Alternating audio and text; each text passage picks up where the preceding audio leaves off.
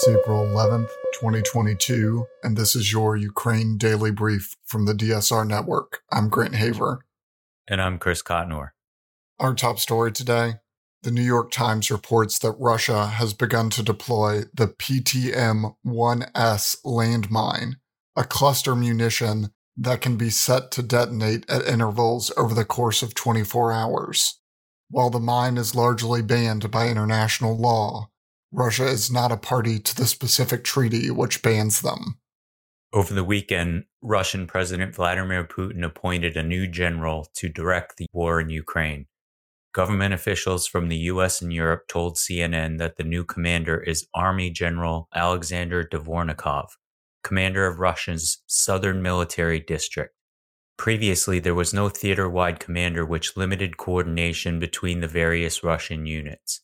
Despite the new leader, the siege tactics currently being implemented by the Russian troops around Ukrainian cities are expected to continue. Slovakian Defense Minister Yaroslav Naď confirmed on Sunday that they are in talks with the Ukrainian government to sell the Ukrainians heavy artillery in the form of Zuzana self propelled howitzers. These weapons can hit targets at a range of up to 30 miles. On Friday, in a joint press conference, UK Prime Minister Boris Johnson and German Chancellor Olaf Scholz declined to provide tanks to the Ukrainians citing efficacy concerns. Johnson said that the better strategy was to backfill former Warsaw Pact states supporting Ukraine as their weaponry can be fielded immediately by the Ukrainians. On Saturday, the German defense minister said that in the case of deliveries from Bundeswehr stocks, I have to be honest, we have now reached a limit, citing the need to continue to have enough weaponry to protect Germany. She went on to say that future supplies for Ukraine would have to come directly from weapons manufacturers. Peace talks may be effectively dead at this point. Ukrainian Foreign Minister Dmytro Kuleba said Sunday it would be extremely difficult to even think about negotiations with Russia after the missile strike in the eastern city of Kramatorsk and the atrocities committed in the town of Bucha. The strike in Kramatorsk hit a railway station used for evacuations and killed at least 52 people trying to escape the fighting. In a surprise trip on Saturday, Boris Johnson traveled to Kiev to meet with Vladimir Zelensky. The two heads of government discussed additional military and economic assistance from the UK, including the UK guaranteeing an extra $500 million in World Bank lending to Ukraine liberalizing tariff for Ukraine exports to the UK, and providing 120 armored vehicles. Austrian Chancellor Karl Nehammer is headed to Moscow today to meet with Russian President Vladimir Putin. The meeting would be the first face to face meeting of a European Union leader since the invasion began on February 24th, and comes after Nehammer met with Zelensky in Kiev on Saturday. Belarus's dictator Alexander Lukashenko is meeting with President Putin on Tuesday. Following their meeting, there will be a press conference which will likely cover the ongoing war in Ukraine, as well as the potential of Belarus acting as a security guarantor for a post war Ukraine. European Commission President Ursula von der Leyen in Kiev on Friday presented Ukrainian President Vladimir Zelensky with paperwork for his country to join the European Union von der Leyen said she intended to, quote, present Ukraine's application to the European Council this summer.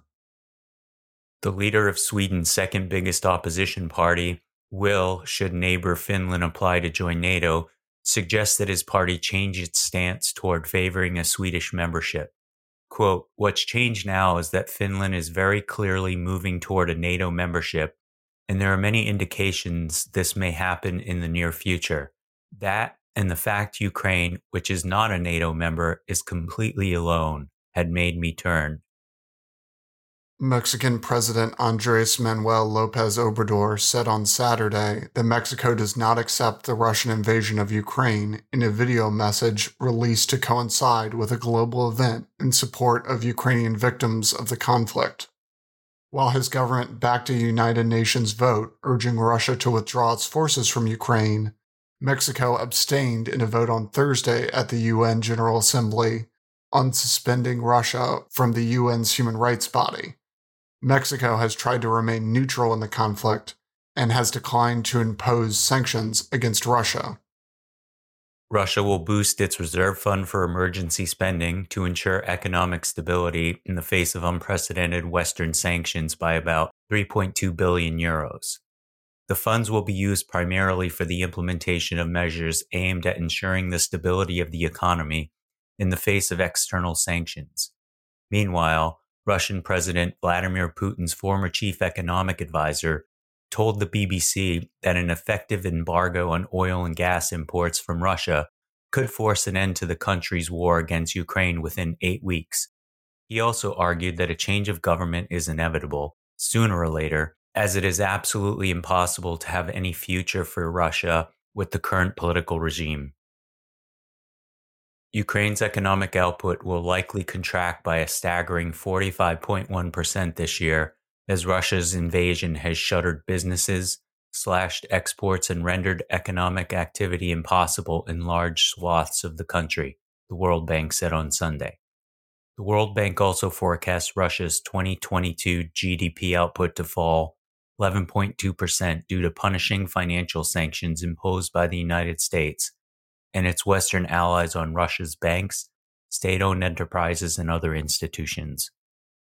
World food prices jumped nearly 13% in March to a new record high as the war in Ukraine caused turmoil in markets for staple grains and edible oils, the UN Food Agency said on Friday.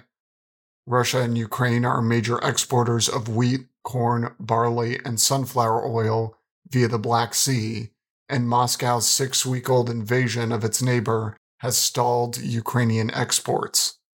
In Russia, citizens are spending on average 40% of their disposable income on food, about twice as much as they did before the war, the director of the UN's Food Agency's Russia Liaison Office told Reuters. Ukraine informed the International Atomic Energy Agency on Sunday that it had carried out the first staff rotation at the Chernobyl nuclear power plant in three weeks. IAEA Director General Rafael Mariano Grossi said, adding the agency would send a mission there soon to assist in returning it to normality.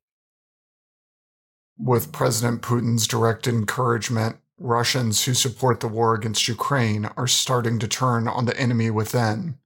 Citizens are denouncing one another in an eerie echo of Stalin's terror, spurred on by vicious official rhetoric from the state and enabled by far reaching new laws that criminalize dissent. Mr. Putin set the tone in a speech on March 16th, declaring that Russian society needed a, quote, self purification, in which people would, quote, distinguish true patriots from scum and traitors and simply spit them out like a fly that accidentally flew into their mouths. That's all the news we have for you today. Be sure to rate, review, and subscribe so that more people can find the show. If you have a tip, topic, or correction you'd like to flag for us, please send us an email at udb at thedsrnetwork.com. Members of the DSR Network will receive an evening newsletter version of the Ukraine Daily Brief. So go to thedsrnetwork.com and become a member to make sure you never miss any of our analysis. If you want more in depth discussion of these issues, tune into Deep State Radio tomorrow to hear David Rothkopf, Ed Luce, and Rosa Brooks Talk to former U.S. Ambassador to NATO, Ivo Daalder.